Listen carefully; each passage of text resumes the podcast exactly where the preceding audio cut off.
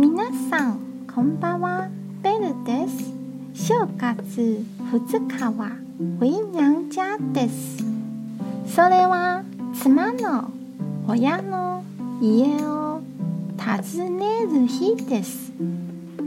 義理の家族みんなでご飯を食べて伝覧します。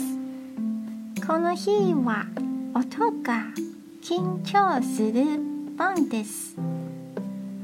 なので普段から相手を幸せにしておかなくてはダメですよ。